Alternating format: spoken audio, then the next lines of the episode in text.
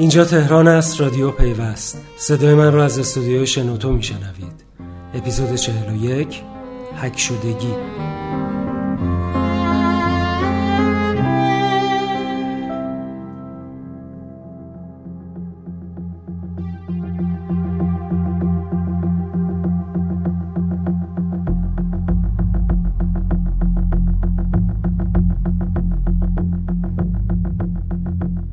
سلام. میسم قاسمی و مینا نوبهار اپیزود 41 رادیو پیوست را برای شما روایت می‌کنند. جام جهانی هنوز ادامه داره و هیجانش داره بیشترم میشه. این وسط بازار شرط بندی ها و پیش ها هم داغه و هر کی رو می‌بینی سرش گرمه. یکی از پیش های پرطرفدار مربوط به برنامه 2018 شبکه سه میشه. اما گویا یه مشکل نرم افزاری باعث شده بود همه پیش ها برعکس بشن. روز شنبه این هفته که به مناسبت عید فطر تعطیل بود یکی از کسانی که در این مسابقه شرکت کرده بود در توییتی خطاب به وزیر ارتباطات و فناوری اطلاعات از مشکل پیش اومده گلایه کرد و در کمال تعجب آذری جهرومی به این کاربر جواب داد که موضوع را از عادل فردوسی پور پیگیری کرده و مشکل رفع میشه. جواب وزیر و پیگیری موضوع باعث تعجب کاربران شد و بعضی از وزیر خواستند مشکلات خیلی سادهشون را هم حل کنه. اما عجیبترین خبری که این هفته منتشر شد ربطی به فوتبال نداشت. چند روز پیش ناصر سراج رئیس سازمان بازرسی کشور در یک نشست مطبوعاتی اعلام کرد. سایت وزارت سمت هک شد و در حدود پنج هزار ماشین گران قیمت و مدل بالا وارد کشور شد. چهار هزارش ترخیص شده و وارد بازار شده و هزار تاش که در گمرک هست. اختلاف بعضی از این ماشین ها نزدیک نیم میلیارد میشه 400 میلیون میشه مثل ولوو بی انتشار این خبر تعجب خیلی ها رو به دنبال داشت. ترخیص خودرو با هک سایت. هر کس با روندهای اداری واردات کالا آشنا باشه می‌دونه این کار تقریبا غیر ممکنه. چون باید در ادامه سایت گمرک رو هم هک کرد و تازه بعد از همه این مراحل باید جنس وارد شده رو فروخت و اگه پلیس بخواد می‌تونه به راحتی جلوی این روند رو بگیره. خیلی یادشون میاد وقتی چند تا جوون یه ویدیوی رقص ساختن در کمتر از یک ساعت بعد از انتشارش شناسایی و دستگیر شدن. در این سالها بودن آدمایی که سایت سازمان سنجش رو هک کردن یا با طراحی صفحات جعلی بانکها از مردم دزدی کردن. اما همشون به سرعت شناسایی و دستگیر شدن. چطور امکان داره این بار هیچ ردی از متخلفان باقی نمونده باشه؟ یادم تو چند سال پیش وقتی می‌رفتی یه بانک یا اداره دولتی و کارمند مربوطه حوصله کار کردن نداشت می‌گفت سیستم قطعه این بارم به نظر می‌رسه همچین بهانه‌ای برای واردات غیرقانونی خودرو آوردن. وزارت صنعت، معدن و تجارت هک شدن سایتش رو تکذیب کرده. اما سازمان بازرسی میگه نامه ای که وزارت خونه توش چنین مطلبی رو عنوان کرده موجوده. اونطور که از اخبار منتشر شده در این هفته میشه فهمید موضوع نباید هک باشه و بیشتر باید گفت یه فساد اداری بوده که حالا می‌خوان به مشکلات فنی نسبت بدنش. اما در زمانی که هر سال دانشگاه ها چند صد نفر متخصص آیتی تربیت می‌کنن به سختی میشه مردم رو با این خبرها فریب داد. واردات خودرو هنوز از طریق سامانه جامعه تجارت انجام نمیشه و به همین دلیل از این اتفاقها براش میفته اما گویا بعد از این اتفاق قرار شده به زودی واردات خودرو هم از طریق این سامانه انجام بشه. هرچی بود و هر طور شد بالاخره یه سری تونستن در این بلبش های اقتصادی سودای چند میلیاردی کنن.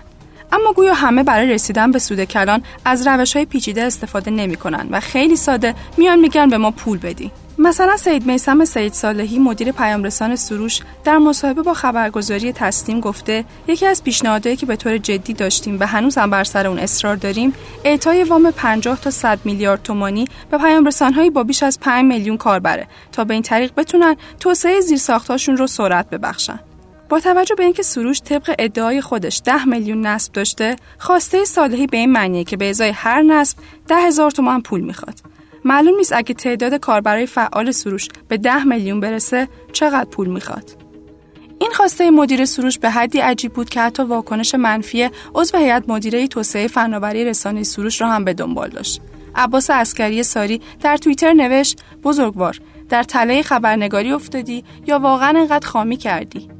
این حرفای غیر کارشناسی و ناشیانه فقط زحمات چند ساله و شبانه روزی یک مش جوان با انگیزه و تلاشگر رو خراب می‌کنه و آتش تهیه تدارک می‌کنه برای مغرضان این عرصه عرصه بازی تفکر مدیر دولتی نیست راهی که سروش داره میره همون راهیه که صدا و سیما در همه این سالها رفته. هزاران میلیارد تومان بودجه از دولت می‌گیره و در نهایت بازی رو به یه سایت اینترنتی میبازه.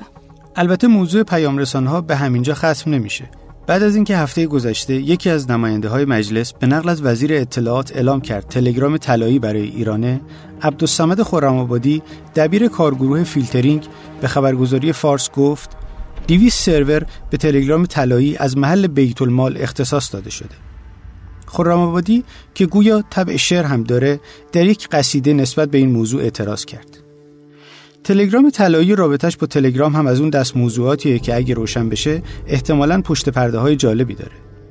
اما با وجود تلگرام طلایی و چند پیامرسان داخلی به نظر می‌رسه همچنان خیلی از مردم به تلگرام وفادار موندن. این وفاداری باعث شده مسئولان کشور و حتی اونهایی که موافق مسدود شدن تلگرام بودن هم حاضر به ترک اون نشن.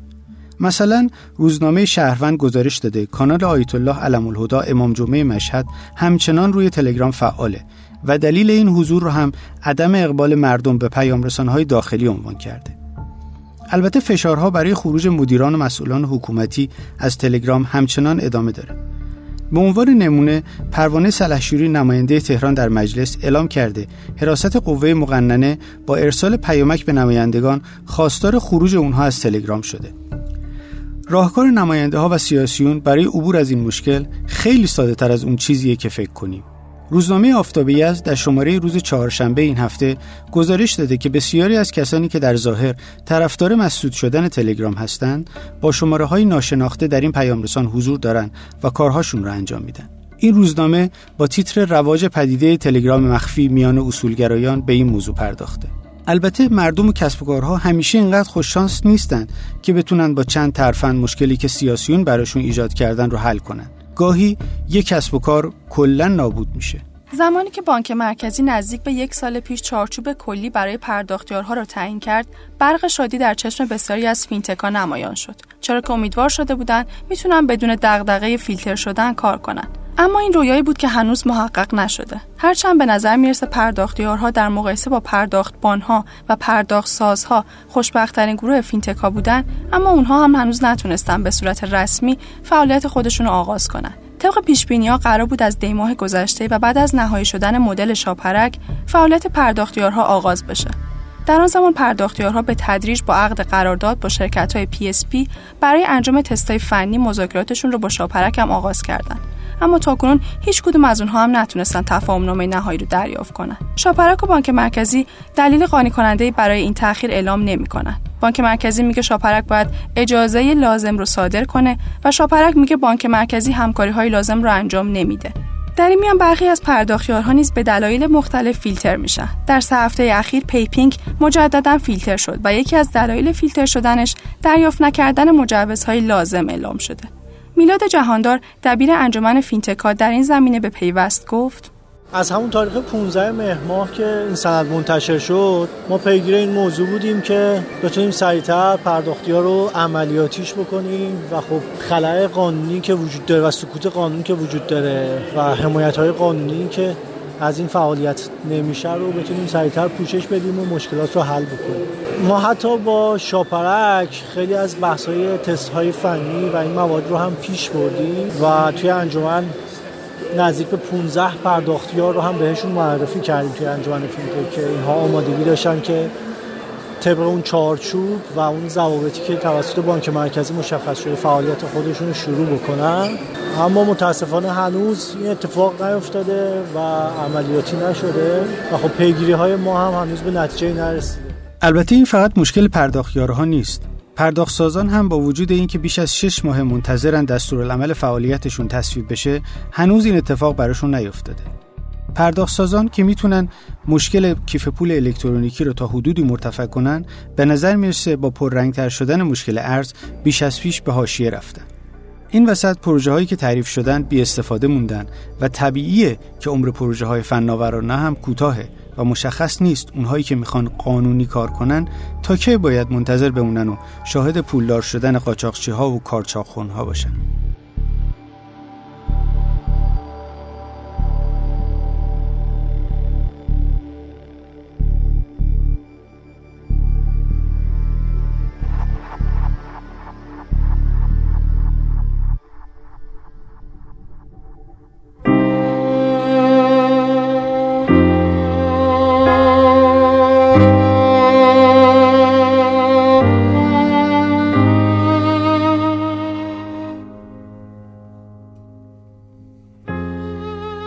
رادیو پیوست بود.